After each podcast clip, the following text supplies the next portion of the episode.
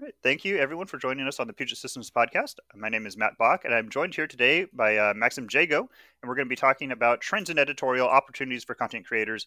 You know, with everything with the coronavirus right now, but then also looking more to the, towards the future. Uh, so, thank you, Maxim, for joining us. Oh, absolutely! It's a great pleasure to be here. Thanks for having me. Yeah. So, uh, before we get into our topic, uh, why don't you give just a little bit of a background on yourself?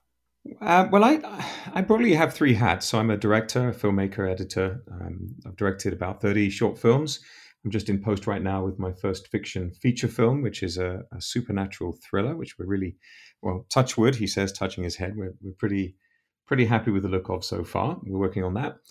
Uh, I'm also a post production specialist, so I'm I'm probably best known because I write the official book on Adobe Premiere Pro, but I also record um, uh, quite a lot of the official uh, training videos for Avid Media Composer. Uh, wrote the official book on um, Adobe Audition and the official book on Grass Valley Edius.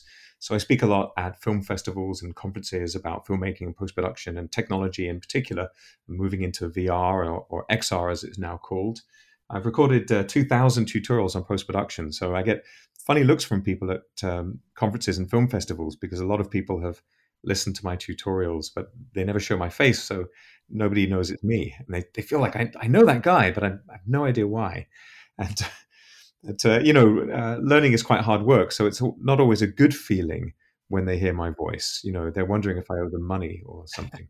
Uh, but the other, uh, but they're right, you know they're nice when they find out. Uh, the other thing that I do is I consult as a futurist. So I uh, consult for a number of organizations on future technology, emerging technologies. And in particular, my focus is on the human experience. And I suppose my my core principle is that we haven't changed very much for a couple of hundred thousand years, uh, but we are adaptable pattern finding primates, and so we adjust quite quickly to new situations. Of course, we're discovering in the world today. Um, but how can technology enable us to fulfill our potential as people? Rather than us having to adapt to the technology?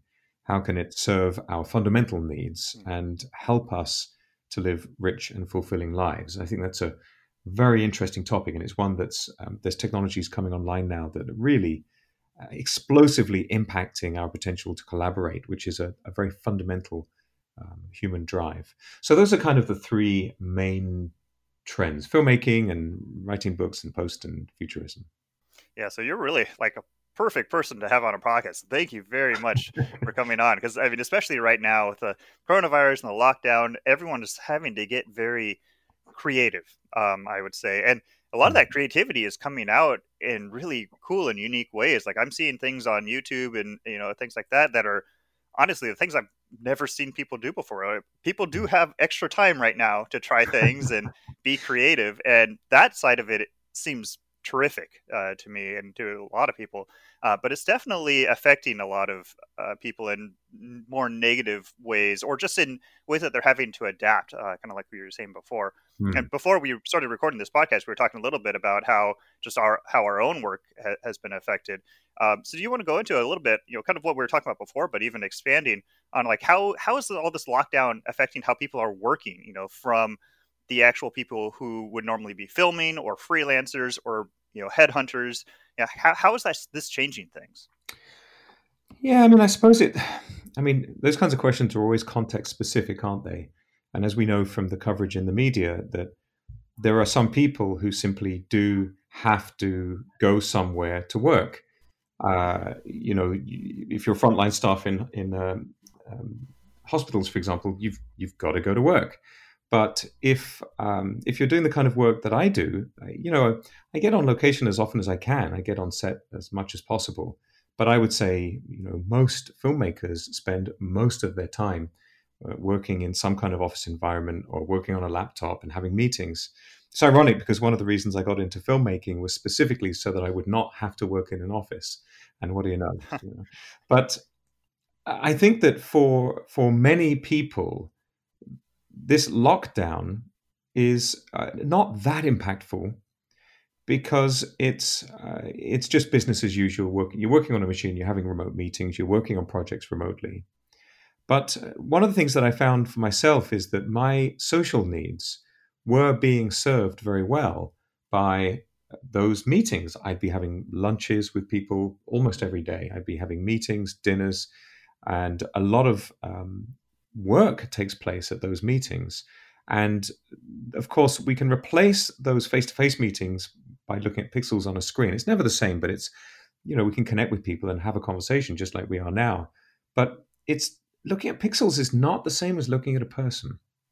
It's not the same. VR helps because um, the way that we interpret nonverbal signals is in context. So if you're sharing a virtual context with somebody, the way that the avatar, the way the person moves, the timing of their speech, and so on, is in response to a shared environment. And I, I think that's one of the key reasons that people refer to virtual reality as a kind of empathy engine. It's absolutely profound, um, the impact it could have. But not that many people have VR headsets yet. I don't know if it's maybe 14, 15 million headsets out in the wild now. It's not enough for it to really be the norm for communication. So I think that what we're finding is that, you know, if we focus specifically on film production, obviously people cannot get out and shoot, and people are becoming very inventive.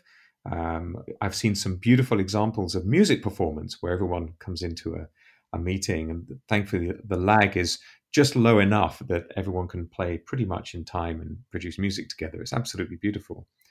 But from a film production point of view, um, we're really focusing on development. And, you know, development can take a long time. But we're doing development work, we're doing planning, strategizing. But I think there's a, an underlying emotional barrier, you know, there's a there's a kind of a block that everybody's feeling, which is that we don't know when the lockdown is going to be opened up. I think we all agree it needs to happen. It's all necessary. There's no oppressor forcing us to do it. Obviously, there's legal consequences, but we all approve of what's happening. But if we don't know when we can open up and do things, uh, it, it's difficult to draw a line in the sand or put a date on the calendar and say this is when it's going to happen. Uh, one of my roles is I created a new conference in Reykjavik in Iceland, which is the uh, creativity conference. And we just got to the point where the website was live and people could buy tickets when the pandemic hit and the lockdown started to kick in, and we um, we had to postpone for a year. And actually, we're quite pleased about it because it means we've got more time to develop a fantastic conference. So I think um, it's kind of a woolly answer, isn't it? I don't think there's any one bit of impact, but what we are seeing, of course, is the development of things like people are using Unreal and virtual characters to develop increasingly compelling visual content using advanced animation. And it's you know it's wonderful, but I think there's a finite number of people that have the passion for that detailed work to produce that kind of content. And those people that are doing it are absolutely rocking it. Yeah, I'd actually love to dive into that a little bit more because to me, that's something that's super interesting as well. I mean, when VR first started coming out, I mean, because we're you know selling workstations and we're uh, on a lot a lot of times our customers are on the forefront of a lot of this stuff. Like we had the original oculus dev kits and to play around with. We played around with most of the headsets yeah. and all that. And yeah it is amazing how good it is. Um i know yeah. oh man it's been a little bit while since i've had any of them on but one of them uh, you know they have uh, they track your fingers even. So you can point you can do thumbs up and those kind of motions and just being able to move your hands and express yourselves that way is very amazing.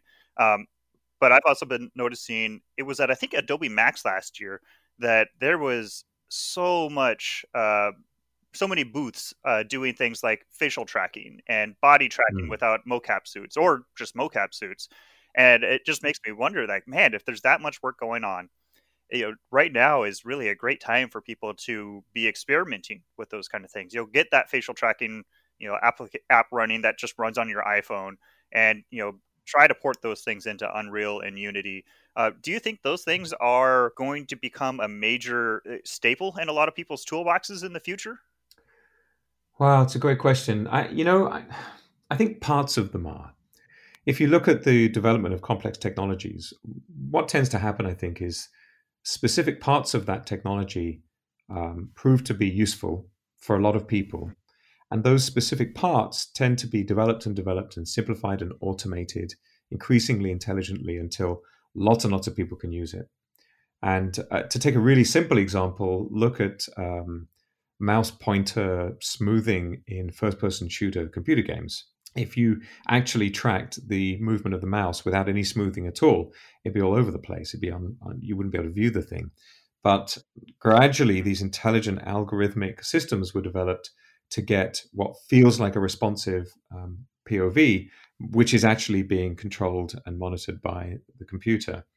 And I think with things like face tracking, you know, Adobe have done amazing work with the character animator application to track your face without any, you don't need any spots or anything. You can just speak to the camera uh, or the, just the web camera on your computer and it and it works. So I do think that we'll see more and more of that. But if you look at things like, uh, for example, I'm working on a film project right now. We're developing um, a project called Jolly's Garden. It's a, a beautiful, powerful psychological thriller that we're going to shoot 2D but we're also, in parallel, planning a full true VR version. And I'm, I'm coining it uh, what I, I think is a new phrase. I'm calling it a VR film. And the reason I'm making that distinction is that it's not interactive, it's not an experience that you can participate in, it's an experience that you witness. And you uh, watch the story unfold, but you can walk around the environment and uh, and choose where you stand and what you look at.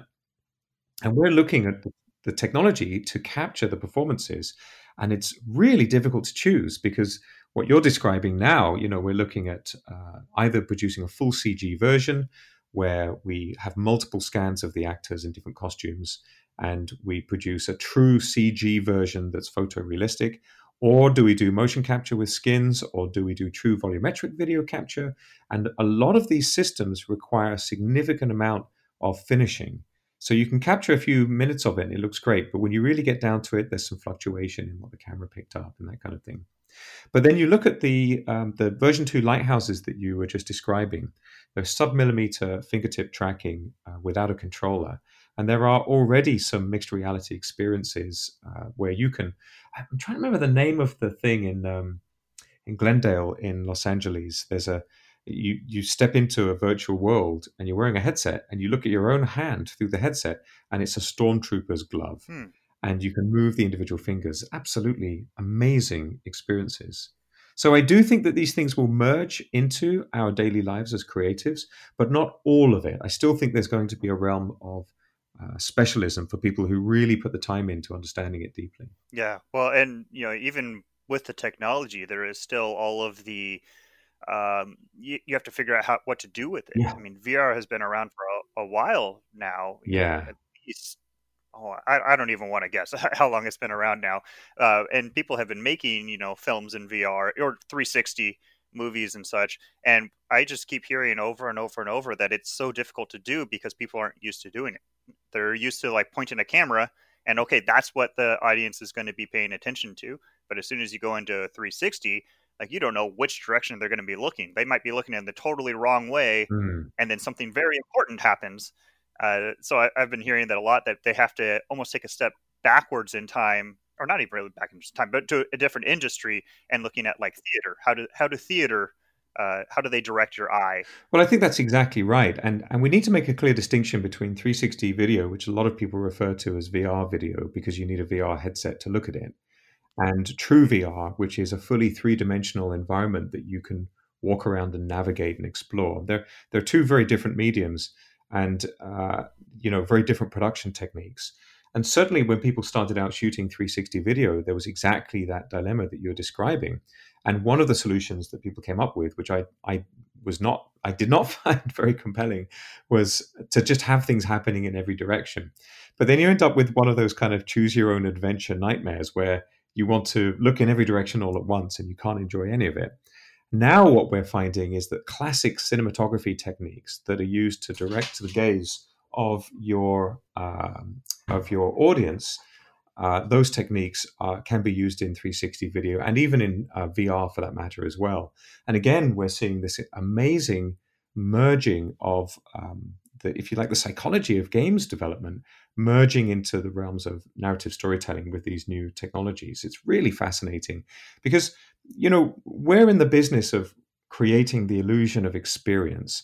And the part of your brain that has experiences, they say, does not differentiate very well between something that you witness, imagine, remember, or you're experiencing live. And so, with these uh, technologies, we're finding that we just need to trigger the perceptions of the audience in the right ways and you get the emotional response. Essentially, what we're trying to do is have elicit an emotional reaction. So, for example, with 360 video, you know, our eyes are drawn towards areas of high contrast and high color saturation. And so, in classic cinematography, if you want to draw your audience's attention to an area of the screen, you just need to, in, very often in post, but you can do some on location, you need to lower the level of contrast, perhaps make it very slightly darker where you want the audience to not look.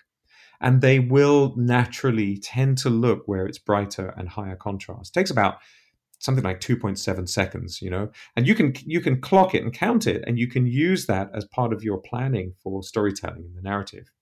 And one of the other developments is that people discovered that most people don't want to do that exorcist's head spinning thing and look in every direction. So in fact a lot of people now are shooting uh, 270 degree video or 250 degree.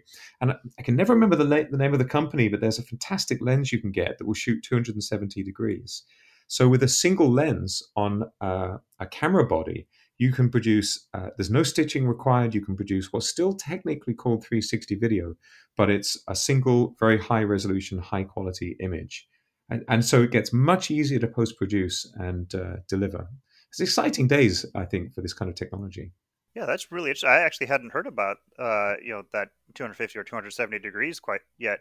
But yeah, you're right. Like, yeah, people don't want to look behind them you know, but they will look side to side. They they want to be immersed, but yeah, there's yeah. no need for it to be fully 360, and to not need to do 360, I'm sure it makes the actual shoot so much easier. Um, you know, I've heard about you know people doing 360 videos and you know they have to yell and then all of the you know crew has to disappear and hide behind trees and and stuff because like they can't be in the shot uh, but with that yeah, just right. make sure that people are nice and far back behind you you know behind the camera and it's okay it's interesting. Yeah, and actually what what makes it immersive is is less it's less that you can turn your head in any direction and choose what you look at.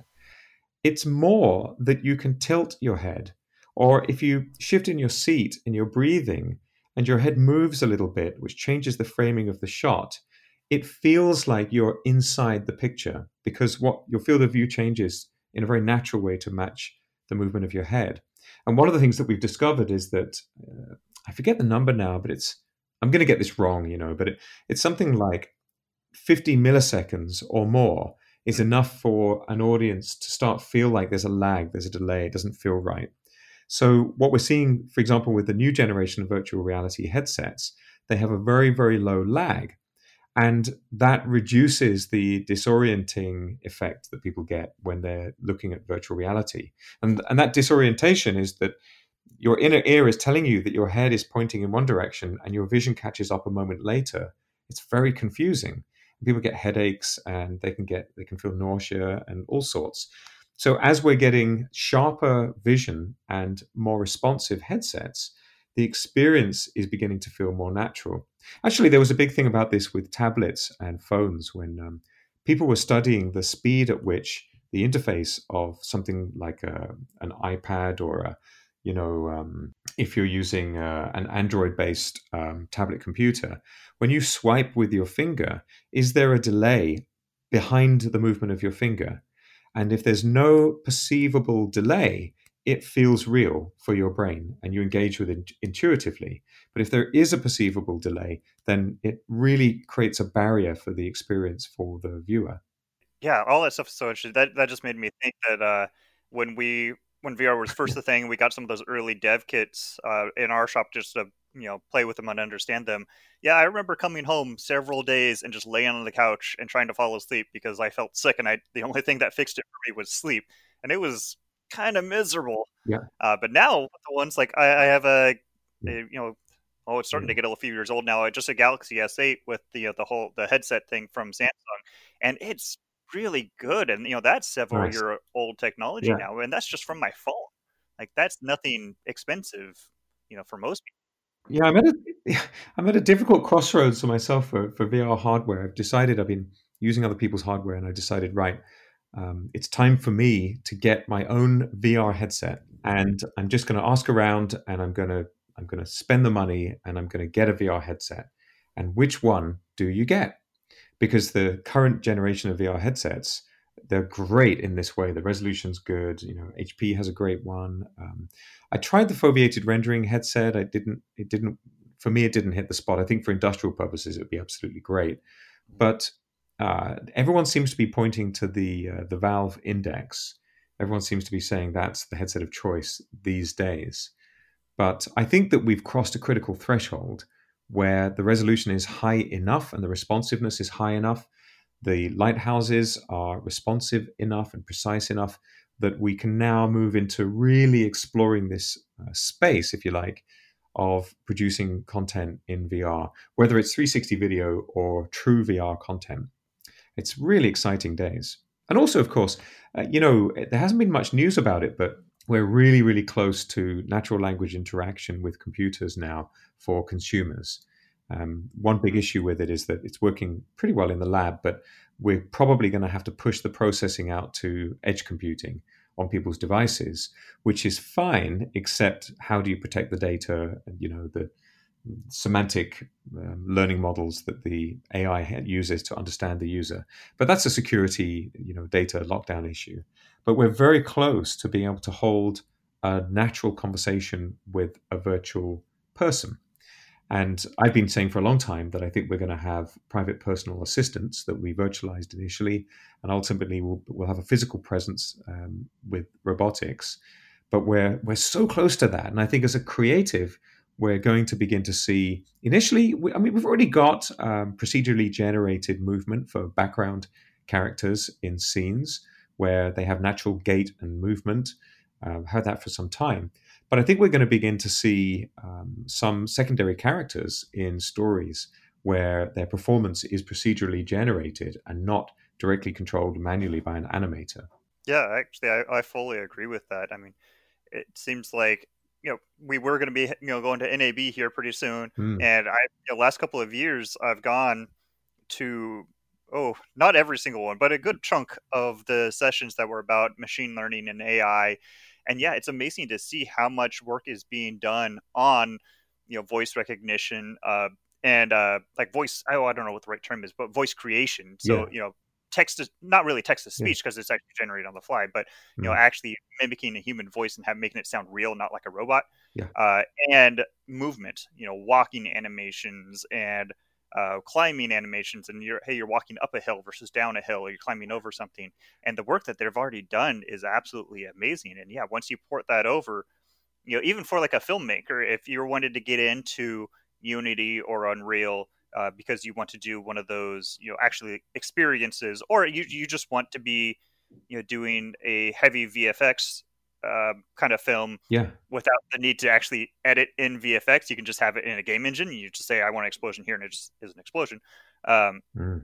But making those tools as accessible as possible feels like it's a necessary because you know a lot of these smaller studios, these indie film dev or film developers that you know don't have often the biggest of budgets, yeah. they need to be able to access those tools and use them themselves. Totally. And this stuff is is becoming so accessible now. You know, I mean, one of the things that we've spoken about before is uh, that as a filmmaker, as a uh, you know, as a professional using this kind of technology, you're always going to want to push the boundaries of system performance. You want, you know, powerful CPU, lots of memory, fast storage. You want all of that but there's also the baseline to be able to use these, you know, games engines, for example, is relatively low. You know, just to be able to get the thing to work, to learn how to use it and produce models and create animation, it's a relatively low bar for you to be able to do that. So we're seeing this commoditization of the technology. And the interesting thing for me is that I'm I'm thinking that I'm thinking about the coming of um, word processing systems when people developed word processors, um, the you know the general consensus was that it was the, the death of the publishing industry because people were saying, well, now any, anyone can write a novel, and so what on what on earth will publishers do? And it turns out that beautifully laid out, cleanly designed font, rubbish writing is still it's still rubbish writing. You, right. And what actually happened is it led to a beautiful explosion of publishing because now authors that previously would have found it difficult to have their work taken seriously and discovered and, and be read found it easier to do that. And I think that you know we're seeing the commoditization of the production tools of the, the technology to uh, to develop our our narrative content and our documentary content, but we're also seeing the commoditization of distribution. And even if you look at, I'm fascinated by the explosion of TikTok, for example. And you know everyone's doing dances and everything, but there's actually an awful lot of content on these social media platforms that is truly creative and original. And now that we're forced to go back to the darkroom in a sense, in the photographic sense, and use the um, animation tools that we've got, these game engines, the editing tools, uh, the photographic tools that we have to generate content, but you actually don't need to go anywhere to share it with the world. You can upload short form content, put it out there, and get demand for it. And there are a number of ways of monetizing it directly, which again was a huge hurdle for creatives historically. So I think we are beginning to see the commoditization of the entire end to end chain. It's the opposite of a vertical monopoly. And it's wonderful. It's like a petri dish for creativity. I totally agree with you absolutely on all of that. Um, and I don't think it's going to affect the like Hollywoods, you know, as much. like, I mean, right now, I, I know like AMC is in talks with bankruptcy lawyers yeah. or supposedly you know so because no one can go to the theater uh, but still hollywood's going to be around forever um, mm. you know we're still going to have all the marvel movies and all that uh, but i mean it just makes me wonder how a lot of this is going to impact the um, like the short narratives the short films i mean obviously those are very highly creative in their own way uh, but with the ability for anybody to create content that is pretty good quality and, yeah. and to be able to express themselves creatively. Uh, what do you think that's going to do for those like indie film devs? Well, you know, one of my roles is I'm um, chief innovation officer for FilmDoo.com. Uh, we have about a thousand um, feature films, um, goodness knows how many short films, and we try to provide a platform for um, independent filmmakers to get their content out there. The big challenge with short film content is that culturally, there's an expectation that you don't pay to watch short films. So um, the the primary the primary uh, purpose of making an independent short film there's kind of three purposes. You know, one is the experience and the practice. Another is um, that you're going to um, be discovered, and you, you're another is that you're going to collaborate. You're going to work with people and, and, and get known and develop a team. So, uh, but making money is not really on the list.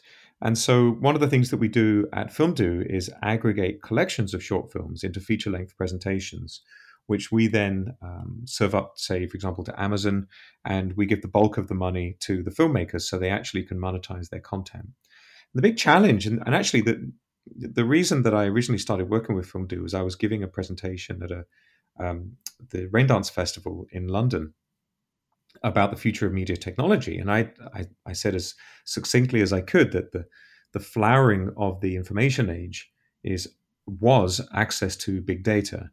Uh, but the fruit of the information age is the curation of that data. And so, what we do at FilmDoo, and, and what I think is crucial for filmmakers, is to to find ways to be to be discoverable when you produce really good work. And at the moment, the best ways that people have to control that is uh, search engine optimization.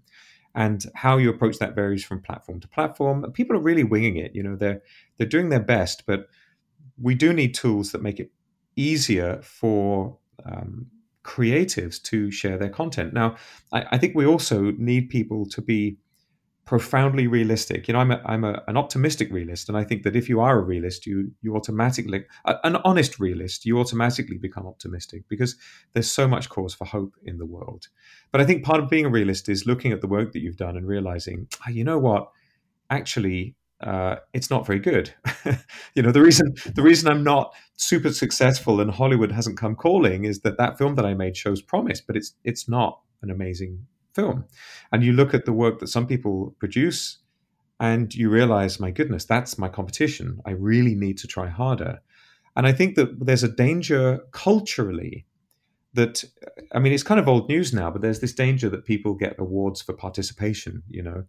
And I actually think that we should be focusing our attention on collaboration and cooperation and the ways in which we can work together to produce greater work. As you know, Noam Chomsky said, uh, every major achievement in the history of our species was the product of collaboration. And I think that we should focus a little bit less on individuals proving themselves to the world, a little bit more on individuals coming together to work um, as a collective, because that's how we support one another and allow ourselves to focus on one particular role that we're great at. You know, we had this development. I remember at the BBC years ago, there was this push for people to stop being just a camera operator or a director or a producer. They they um, started calling people preditors. There was a, a producer, editor, and director, and you're doing everything on the production. But the truth is that a very tiny number of people can do that. Uh, most people are really amazing at a small number of things and work really well as part of a cohesive group where other people are really good at another small number of things. And so, if you can build that group mind together and produce content where you're playing to one another's strengths, uh, I think that's where the real potential lies. And that's why I'm excited to see, uh, you know, with the remote working um, that we're forced into at the moment, we're seeing these approaches to creativity really growing. Right. I mean, right now is you know, it's really kind of, I mean, it's the best time ever in the history of the human race to collaborate because you can collaborate with anybody. I mean, I'm here in Washington State. Mm-hmm. You're in London, correct? London. I, okay. actually uh, right now. I'm just outside of Buxton, a small town in the north of England. I'm in a farmhouse, um, as removed as you could be, but uh, here we are having a perfectly nice conversation. exactly, and, and you can do that. Like you're no longer stuck you know with collaborating with whoever is immediately around you physically yeah. you can collaborate with anybody. So you can find those people that actually match you in your own artistic style or you know your own goals and be able to collaborate with them. And to me that's one of the most positive things i think is going to come out of all of this coronavirus lockdown things just like you said a minute ago. Yeah. Uh, is there anything else that you think you know kind of we've got about another 10 minutes here. Uh, is there anything else you think that is is a very positive uh, thing to take out of you know everything that's going on in the world right now? Oh my goodness, shall I count the ways? I mean, there's so much good stuff happening, you know. But but let me begin by acknowledging the bad stuff, you know, because I think that sure. you know one could understandably be accused of um, of a kind of blind optimism. You know what what's happening with the pandemic is clearly awful and um, there's you know people are dying and people are isolated and lonely. And there's a there's a lot of this that's incredibly challenging. Uh, acknowledging all of that i think that um, what i'm what i'm really excited by is if you listen to the the dialogue the chatter the discussions the comments that people are making the focus is very strongly on uh, care and kindness and looking out for one another and sharing. And I think that there's a cynical version of that. You know, I, I think uh, just about every company that's ever um, unwittingly put me on their mailing list has sent me an email telling me about what they're doing about the coronavirus. And by the way, here's a new service that they provide, and it's it's very cynical.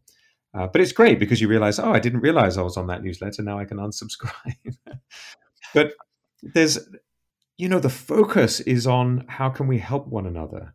And i and i think at the risk of getting all poetic about it i you know i i truly believe that we are on the brink of a new golden age as a species. I really do. If you look at what's actually happening in the world not the fear mongering and the you know in the second world war the uk press discovered that people bought more newspapers if they used panic inducing headlines and the global media have been doing it ever since.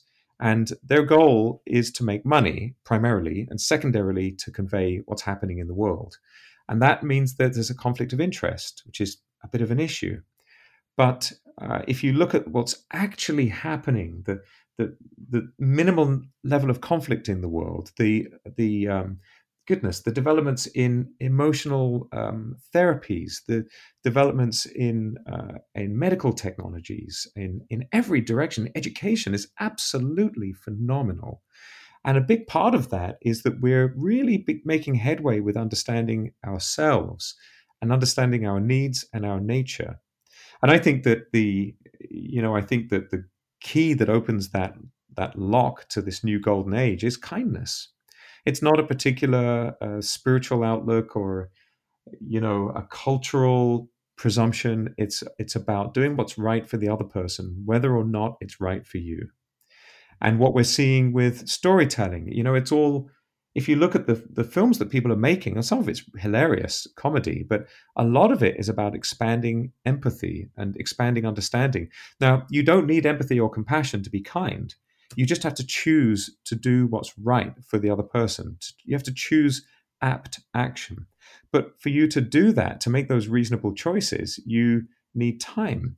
You need to breathe. You need to think. You need to reflect. You need to get more sleep. And what we're seeing with people on lockdown, my you know my, my brother's a great example. He uh, he would normally be commuting uh, quite a long way to get to his work, and uh, he's now uh, not making that commute. So he's actually getting a full eight hours sleep every night, and he's a changed man. you know, there's this um, I forget the name of the guy gave a TED talk uh, not too long ago uh, if you're familiar with TED.com, it's phenomenal. And he was talking about the impact of sleep and the studies that they've done, and it's really terrifying. You know, he says at the beginning, "I'm going to terrify you with this presentation. You really need seven to nine hours sleep every night, and you better make sure that you sort it out." But once you do begin to get more sleep, it's you feel more conscious, you feel more more awake, and and counterintuitively, you know, when people talk about the development of consciousness, the expansion of consciousness, and from birth through early childhood up to adulthood, our our range of awareness expands and expands until most people get to being aware of their nation state. They don't. Uh, most people don't expand their their conscious awareness beyond the national borders.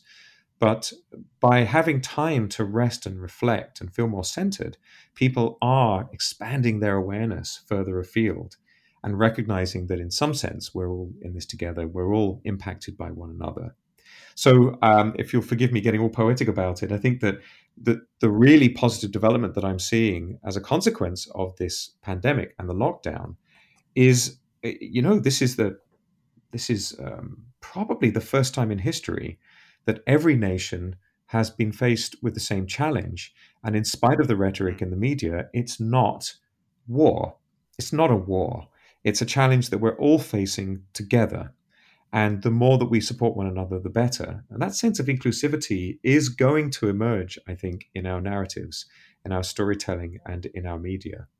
I've worked a lot with, um, you know, the Women in Media group and the Women in Film group and uh, the Artists United group, which have a very strong emphasis on gender equality in the media. And I'm a, uh, and that's something that's very important. All forms of equality are important to me. I think people that waste energy on isms are really missing, you know, they're missing a memo.